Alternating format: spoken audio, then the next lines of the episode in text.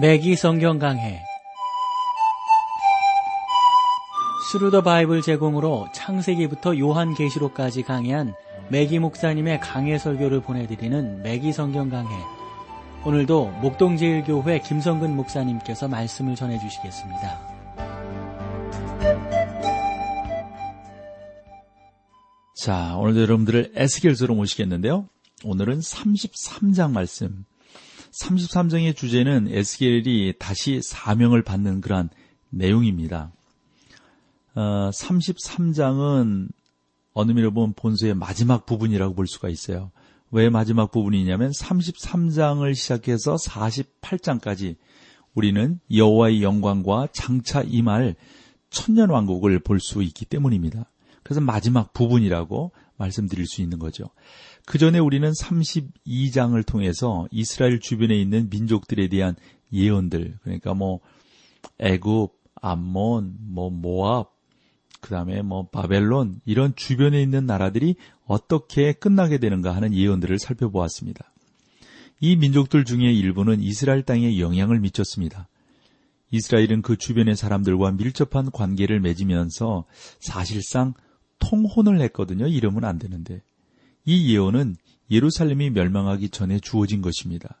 이제 우리는 이 예언서의 어떤 면에서 보면, 크게 보면 두 번째 부분을 살펴보게 되는데, 왜 두 번째 부분이라고 하냐면, 이제 전반부에서는 이방 나라들에서, 그 다음에 두 번째 부분에 대해서는 예루살렘, 이스라엘에 대해서 말씀하고 있기 때문인데, 특별히 삼십삼 장부터는 예루살렘이 망한 이후에 어떠한 일들이 있게 될 것인가, 에스겔의 예언을 통해서 우리가 알아볼 수가 있습니다.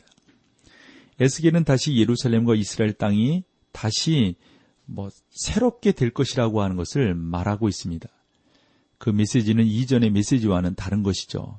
이십오 장까지는 모든 사실들이 예루살렘의 멸망을 가리킨다고 어, 말씀하셨습니다.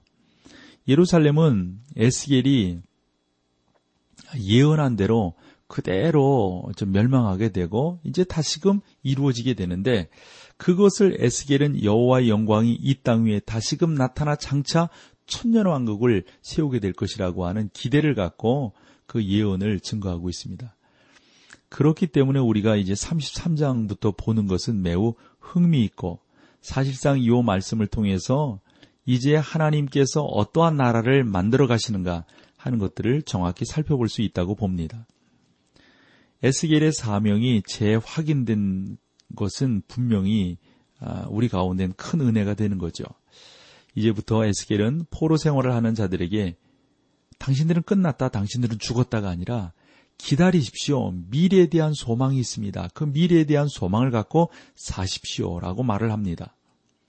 이 예언들이 이전에는 그들의 죄 때문에 아무런 소망이 없었더랬죠. 그러나 미래에는 에스겔이 이스라엘 자손들에 대한 소망이 있음을 이제, 이제부터 분명하게 보여주고 있는 것이죠.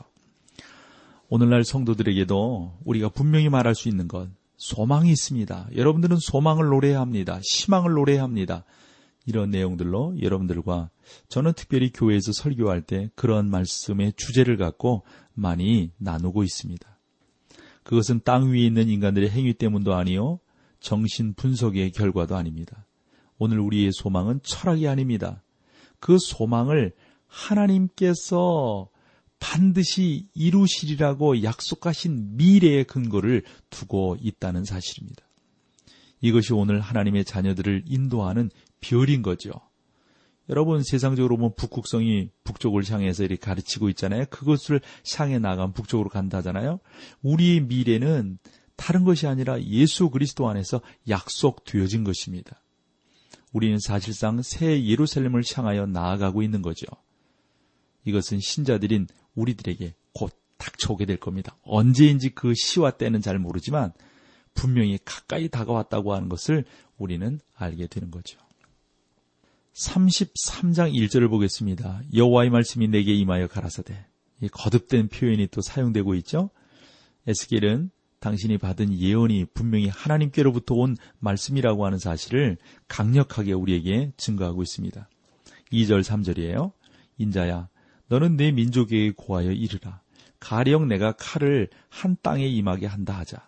그 땅 백성이 자기 중에 하나를 택하여 파수꾼을 삼은 그 사람이 칼이 그 땅에 임함을 보고 나팔을 불어 백성에게 경고하되, 아주 중요한 거죠. 하나님의 에스겔 사역 초기에 두셨던 그 사명을 다시 상기시키고 계십니다.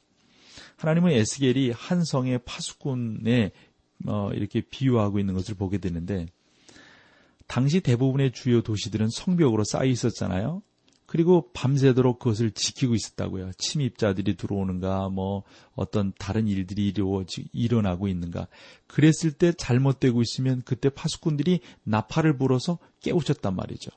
에스겔이 지금 그 역할을 하고 있는 겁니다. 에스겔은 충성된 파수꾼으로서 그 백성들에게 원수 바벨론이 다가오고 있다는 사실을 경고하고 있습니다. 육 절입니다. 그러나 파수꾼이 칼이 임함을 보고도 나팔을 불지 아니하여 백성에게 경고치 아니하므로 그 중에 한 사람이 그 임하는 칼의 재함을 당하면 그는 자기 죄 중에서 재한 바 되려니와 그 죄를 내가 파수꾼의 손에서 찾으리라. 이제 그 백성들은 죄로 인하여 심판을 받게 되지만 파수꾼들이 경고하지 않았다면 책임을 져야 할 것입니다. 에스겔은 그 백성들에게 경고했지만 거짓 선지자들은 경고하지 않았던 거죠. 에스겔은 자기의 임무를 훌륭하게 수행을 했습니다. 칠 절로 가보실까요? 인자야, 내가 너로 에스겔 이스라엘 족속의 파수꾼을 삼음이 이와 같으리라. 그런즉 너는 내 입의 말을 듣고 나를 대신하여 그들에게 경고할지어다. 에스겔은 그 사명을 다했습니다. 팔 절을 볼까요? 어떻게 사명을 담당하고 있는가? 가령 내가 악인에게 이르기를 악인아 너는 정녕 죽으리라 하였다 하자. 내가 그 악인에게 말한 고로 경고하여 그 길에서 떠나게 아니하면 그 악인은 자기 죄 중에서 죽으려니와 내가 그 피를 내 손에서 찾으리라. 아주 중요한 말씀을 여러분 우리가 보고 있는 겁니다. 이 말씀은 우리가 얼마나 전도하는 것이 중요한가 하는 것을 잘 가르쳐주고 있죠. 그 파수꾼의 책임을 악한 자들에게 심판을 받으려는 사실로 경고하는 것을 우리가 알 수가 있습니다. 에스겔은 비록 그 백성들이 귀를 기울이지 않았지만 충성스럽게 경고했습니다. 이 경고하는 것을 하지 아니하면 안 되는 거죠. 파수꾼의 역할을 못하는 거죠. 우리는 지금 어떠한 파수꾼의 역할을 감당하고 있나요? 파수꾼은 오직 경고의 음성을 통하여 자신의 존재를 드러냅니다. 오늘날 하나님의 말씀을 가르치는 사람들에게는 반드시 결과를 요구하지는 않습니다만 많은 사람들이 어떤 결과를 보여줄 수 있는 전도자를 모시고자 합니다. 사람들은 집회를 인도하는 것만이 중요한 것은 아닙니다. 사람들에게 하나님의 말씀을 전파하는 설교자가 무엇보다도 중요합니다. 저는 앞으로 다가오는 사람들을 어, 뭐라고 할까요? 좀 이렇게 좀 경고성이 있는, 좀 하나님께서 어떻게 우리 가운데 역사하시는가 하는 것들을 좀 더 잘 깨달아 알기를 소원하는 마음이 간절합니다. 사랑하는 우리 매기 성경강의 성도 여러분, 들은 사람들은 정, 정당한 경고를 받았다는 사실을 분명히 해야 합니다. 여러분들이 그것을 받으신 거거든요. 그렇다면 여러분들도 다시금 파수꾼의 역할을 소홀히 하지 않는 그러한 단계로 가셔야 되는 거죠. 십일 절을 보실까요? 주 여호와의 말씀에 나의 삶을 두고 맹세하노니 나는 악인의 죽은 것을 기뻐하지 아니하고 악인이 그 길에서 돌이켜 떠나서 사는 것을 기뻐하노라. 이스라엘 족속아 돌이키고 돌이키라. 너희 악한 길에서 떠나라. 어찌 죽고자 하느냐 하셨다 하라. 이 구절에서 하나님이 심판을 원하지 않는다는 사실이 아주 분명히 드러나고 있습니다. 이사야는 심판이 하나님의 기묘한 사역이라고 말을 했는데 하나님은 그들을 구원하시기 원하시지만 자기에게로 돌아와 생명을 받아들이라고 촉구하고 계신 것을 우리가 보게 됩니다. 에스겔서 삼십삼 장 십칠 절을 보겠습니다. 그래도 내 민족은 말하기를 주의 길이 공평치 않다 하는도다. 그러나 실상은 그들의 길이 공평하지 아니하니라. 이스라엘 자손들은 또 다른 불평이 있었습니다. 그들은 하나님의 심판이 공정하지 못하다고 말을 했습니다. 하나님은 모든 사람을 공평하게 심판하시는데 일부 중에는 하나님이 공평하다, 공평하지 않다 이렇게 말을 하는 것은 너무 주관적으로 하나님을 대하기 때문이라고 봅니다. 십팔 절 한 절만 더 보고 우리 찬양 함께 하죠. 만일 의인이 돌이켜 그 의에서 떠나 죄악을 지으면 그가 그 가운데서 죽을 것이고, 뭐 여러분 당연한 거 아니에요? 이 구절은 구원을 상실한 사람들에 관한 말이 그런데 아니란 말이죠. 하나님은 그 자녀들 중에 하나가 죄에 빠졌을 때 심판하시겠다고 말씀하셨습니다. 고린도전서 십일 장 십삼 절을 보면 바울이 아래와 같이 말을 했거든요. 우리가 우리를 살폈으면 판단을 받지 아니하려니와 하나님은 요한을 통하여 사망에 이르는 죄가 있다고 말씀하셨어요. 요한도 그렇게 말을 했거든요. 요한은 하나님의 자녀에 관하여 말을 하고 있습니다.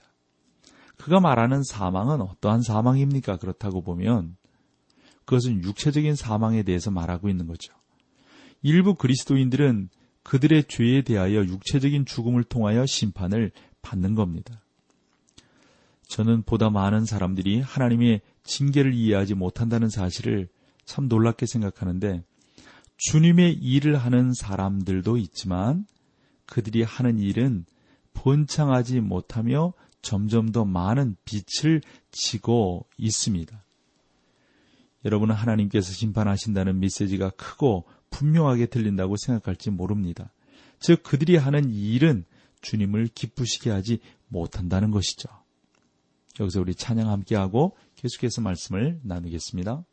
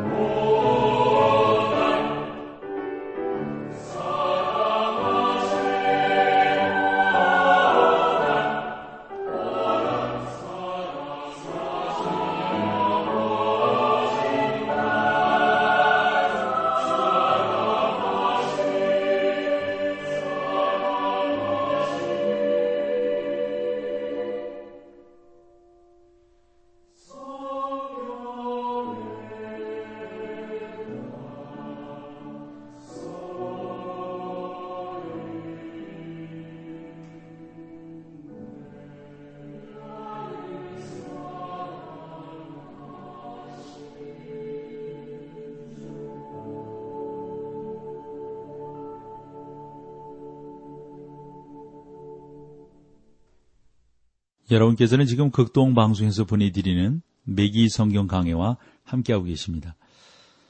삼십삼 장 십구 절을 보면 만일 악인이 돌이켜 그 악에서 떠나 법과 의대로 행하면 그가 그로 인하여 살리라. 이거 뭐 당연한 거죠. 이십 절 그러나 너희가 이르기를 주의 길이 공평치 않다 하는도다. 이스라엘 족소가 내가 너희의 각기 행한 대로 심판하리라 하시니라. 뭐 하나님의 심판은 당연한 것 아닙니까? 경건한 사람들도 여러분 그 당시에 포로로 잡혀갔다고요. 하나님을 신뢰하던 자들이 대부분 악한 사람들처럼 대우를 받았습니다. 그러니까 이 경건한 사람들이 이제 그런 면에서 보면 불평을 했다고요. 하나님은 공평치 않다 이렇게 생각했어요. 그러나 여러분, 여러분과 저는 여러 가지 방법으로 이 동일한 원리를 체험할 수가 있는데, 예를 들어 우리가 오늘날 많은 알코올 중독자들 때문에 아, 그 뭐라 그럴까요? 어, 우리가 그런 사람들이 하는 그 일 때문에 우리 스스로가 더 많은 세금을 낸다고 하는 거 아세요? 안 좋은 사람들이 막 그렇게 해놓은 것 때문에 우리가 더 많은 일들을 우리가 감당해야만 되는, 어려워지는 이런 거라고요. 이러면서 보면 우리가 불평, 불평할 수 있고 불편하다고 말할 수 있는데 그거 뭐 그게 되냔 말이죠. 우리 함께 살아가는 이러한 세상인데. 이스라엘에 있는 착한 백성들은 그 민족의 죄 때문에 그런 면에서 보면 고난을 받았다는 거죠. 그러나 여기서 끝나지 않습니다. 그 다음 하나님이 말씀하신 것에 우리가 유의를 해야 합니다. 이스라엘 족소가 내가 너희의 각기 행한 대로 심판하리라. 다시 말하면 모든 사람을 하나하나 심판하시겠다는 뜻입니다. 그러니까 언젠가 한꺼번에 그렇게 되지만 그것으로 끝나는 것이 아니라 언젠가 우리가 새롭게 심판을 받게 될 그러한 때가 있다. 그것 때문에 경건한 사람들에게 소망이 있는 거죠. 그 다음부터의 예언은 성이 함락되는 것입니다. 삼십삼 장 이십일 절이에요. 우리가 사로잡힌 지 십이 년 시월 오 일에 예루살렘으로부터 도망하여 온 자가 내게 나와 말하기를 그 성이 함락되었도다 하는데, 그러니까 여러분들이 이런 내용들을 보면 이스라엘에서 바벨론으로 포로되어져 갈 때 한 번에 포로되어져 간 것이 아니라 아직 함락되어지지 않았음에도 일 차, 이 차, 그리고 함락된 다음에 삼 차까지 이렇게 포로로 잡혀가는 것을 우리가 알아야 되겠죠. 그러니까 이십일 절에서 에스겔은 하나님께서 자기에게 말씀하신 대로 예루살렘이 어떻게 멸망할 것인가 하는 것들을 정말 그 예언하는데 그 경험한 것이 아니라니까요. 누구로부터 들은 것이 아니라 오직 하나님께로부터 들은 것을 그대로 증거했는데 그것이 십칠 년 후에, 얼마 후에 그대로 이루어졌다. 이것이 얼마나 놀라운 증거냐 하는 겁니다. 이십이 절 그 도망한 자가 내게 나아오기 전날 저녁에 여호와의 손이 내게 임하여 내 입을 여시더니 다음 아침 그 사람이 내게 나아올 임시에 그 입이 열리기로 내가 다시는 잠잠하지 아니하였노라. 여러분들이 이 에스겔서를 읽어보시면 이십사 장 끝에서 하나님은 에스겔에게 피로 얼룩진 성 예루살렘의 멸망을 선포하라고 하셨거든요. 그때로부터, 그러니까 이십오 장에서 삼십삼 장까지입니다. 하나님은 예루살렘에 대한 예언을 아무것도 주지 아니하셨습니다. 오히려 하나님은 주변 국가들을 위한 메시지는 주셨어요. 뭐 주변에 애굽이라든가 뭐 바벨론이라든가 메대라든가 파사라든가 뭐 이런 나라들, 그 다음에 어? 그 주변에 옳지 못한 그런 나라들에 대한 예언을 다 주셨는데 실상은 예루살렘에 대한 예언에 대해서는 침묵하게 하셨다고요. 그런데 삼십삼 장에 보면 하나님께서 예루살렘에 관하여 에스겔이 더 이상 침묵을 지키지 말도록 요구하시는 모습을 보게 됩니다. 하나님은 에레미야에게 예루살렘에 관한 메시지를 너에게 주리라고 말씀하셨어요. 또 계속 보죠. 이십삼 절에서 이십사 절입니다. 여호와의 말씀이 내게 임하여 가라사대 인자야 이 이스라엘 황무한 땅에 거한 자들이 말하여 이르기를 아브라함은 오직 한 사람이라도 이 땅을 기업으로 얻었나니 우리가 중요한즉 더욱 이 땅으로 우리에게 기업으로 주신 것이 되리라 하는도다. 이스라엘 백성들은 하나님께서 어떻게 아브라함을 돌아보셨는지를 기억합니다. 그러나 이제 그들 전체가 다 모였습니다. 그들은 하나님께서 아브라함을 돌아보셨던 것처럼 그들을 돌아보아 주실 것을 기대하고 있습니다. 그들은 아브라함과 그들 사이에 엄청난 차이점이 있다는 사실을 무시하고 있습니다. 아브라함은 하나님을 믿었으며 그 믿음 때문에 의로 여기심을 받았습니다. 이 백성들은 하나님을 그런데 믿지 않았단 말이죠. 이십오 절이에요. 그러므로 그는 아, 너는 그들에게 이르기를 주 여호와의 말씀에 너희가 피 있는 고기를 먹으며 너희 우상들에게 눈을 들며 피를 흘리니 그 땅이 너희의 기업이 될까 보냐? 이게 무슨 말씀이냐면 하나님은 그들에게 이렇게 말씀하시는 거죠. 내가 너희에게 이 땅을 주지 아니하리라. 내가 그들의 죄로 말미암아 이 땅에서 이방인들을 벌하리라. 음? 벌하리라. 너희가 지금 그들이 행했던 죄와 동일한 죄를 지금 범하고 있다. 그래서 너희가 어떻게 될 것인지 알겠느냐? 계속 봐봐요. 이십팔 절. 내가 그 땅으로 황무지와 놀라움이 되게 하고 그 능력의 교만을 그치게 하리니 이스라엘의 산들이 황무하여 지나갈 사람이 없으리라. 참 여러분, 우리가 하나님 앞에 온전히 서야만 삽니다. 온전히 쓰지 않으면 살 수가 없습니다. 제 주변에 일부 그 사역자들처럼 이스라엘 땅을 한없이 지켜세울 생각을 할 필요는 없습니다만 너무 우리가 예수 믿는 사람들이 이스라엘 편을 막 이렇게 드는데 정말 우리가 이런 부분에서는 많은 것들을 생각을 해봐야 되겠죠. 그러나 하나님이 복되게 하시고 하나님이 온전케 하시는 그 일에서만 진정한 능력이 있다고 하는 사실을 우리가 다시 한번 살펴보아야 합니다. 삼십삼 장 삼십 절로 가볼까요? 인자야, 내 민족이 담 곁에서와 집 문에서 너를 의논하며 각각 그 형제로 더불어 말하여 이르기를 어, 작아서 여호와께로부터 무슨 말씀이 나오는가 들어보다 하고 들어보라 하고. 이게 무슨 말씀이냐면 그 백성들은 흔들렸던 거예요. 에스겔의 말을 듣고 싶었지만 그대로 따르려고는 하지 않았습니다. 삼십일 절이에요. 백성이 모이는 것 같이 내게 나오며 네 백성처럼 네 앞에 앉아서 네 말을 들으라. 그대로 행치 아니하니 이는 그 입으로는 사람을 아, 사랑을 나타내어도 마음은 그 욕을 조침이라. 겉보기에는 그들이 여호와께 돌아온 것처럼 보였습니다. 그들은 여호와의 말씀을 듣고 싶어 했지만 여호와께 순종할 생각이 없었습니다. 그들은 오늘날 재미있고 멋진 설교를 듣기 위하여 교회에 나아가지만 말씀을 듣고 생활이 전혀 변하지 않은 사람들과 같았던 거죠. 그래서 야고보 선지자는 너희는 도를 행하는 자가 되지 되고 듣기만 하는 자들을 속이는 자가 되지 말라고 말함으로써 우리가 이 신앙생활하는 이 실제 생활이 얼마나 중요한가를 잘 다루고 있습니다. 하나님께서는 포로 생활을 하는 이 사람들에 관하여 에스겔에게 내 말을 들으라. 그대로 행치 아니하리니 라고 말씀하셨습니다. 이제 삼십삼 장 삼십이 절 삼십삼 절 이제 마지막 부분 보고 오늘 마치죠. 그들이 너를 어, 음악을 잘하며 고운 음성으로 사랑의 노래를 하는 자 같이 여겼노니 네 말을 듣고도 준행치 아니하거니와 그 말이 응하리니 응할 때에는 그들이 한 선지자가 자기 가운데 있었던 줄을 알리라. 이제 이 예루살렘이 에스겔의 예언대로 무너졌고요. 그 백성들은 에스겔이 어, 참으로 하나님의 선지자임을 이제 알게 되는 것이죠. 에스겔이 하나님의 말씀을 전한다는 사실을 알면서도 그들은 에스겔의 말에 순종치 아니하려고 얼마나 노력을 했어요. 그러나 이제는 알게 되는 거예요. 왜요? 그대로 이루어졌으니까. 그러나 때는 늦었어요.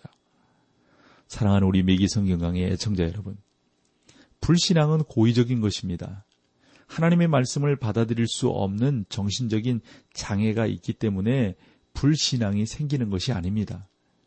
진정한 문제는 사람들이 자신의 죄를 버리려고 하지 않는다는데 거기에 원인이 있어요.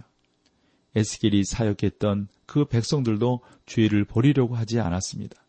그들은 기꺼이 나와서 에스겔의 말을 들었지만 어? 그의 말이 아무런 효과를 나타내지 못했단 말이죠. 여러분 그 백성들이 하나님께 돌아왔다고 생각하겠지만 그들은 아직 하나님께 돌아오지 않았습니다. 하나님은 에스겔에게 이렇게 말씀하셨습니다. 그 무리들의 말에 속지 말라. 그들이 와서 내 말을 들어도 그 내용에 전혀 주의를 기울이지 않고 있다. 그들은 내 말을 행치 않고 있다. 그들은 사랑, 미래 그리고 예언에 관한 말을 좋아하지만 그들은 여전히 나를 멀리 떠난 생활을 하고 있다. 에스겔이지만 그래서 예루살렘이 멸망할 것을 말하지 않을 수가 없었습니다. 또 그가 진정한 선지자이기 때문에 하나님의 명령을 그렇게 조칠 수밖에 없었던 거죠. 모든 거짓 선지자들은 예루살렘이 멸망하지 않을 것이라고 말을 합니다. 그러나 아니에요. 분명히 하나님의 말씀 그대로 이루어지는 것입니다. 예루살렘은 멸망했죠. 에스겔은 그러므로 참 선지자라고 하는 것이 널리 인정되게 되었습니다. 한 번 더 말씀드려요. 성경이 어떻게 우리의 권세와 권능과 능력의 근거가 될 수가 있습니까? 예언서이기 때문입니다. 예언서가 중요한 것은 뭡니까? 말씀하신 것이 그대로 이루어졌다는데 진정한 의미가 있습니다. 이 하나님을 우리가 붙들고 있는 거예요. 이 하나님의 능력을 우리가 사모하고 있는 줄로 믿습니다. 이와 같은 은혜가 저와 여러분 사이에 넘치시기를 소망합니다. 매기 성경 강해, 지금까지 스루 더 바이블 제공으로 창세기부터 요한계시록까지 강해한 매기 목사님의 강해 설교를 목동제일교회 김성근 목사님께서 전해주셨습니다. 이 시간 방송 들으시고 청취 소감을 보내주신 분께는 나침반 출판사에서 신앙서적을 보내드립니다. 청취 소감을 남겨주실 분들은 극동방송 홈페이지에 매기 성경 강해로 들어오셔서 사연을 남겨주시거나 문자로 참여하실 분들은 한 통에 오십 원의 유료 문자 샵 일공육구, 샵 일공육구 번으로 보내주시기 바랍니다. 매기 성경 강해 오늘 순서를 마칩니다.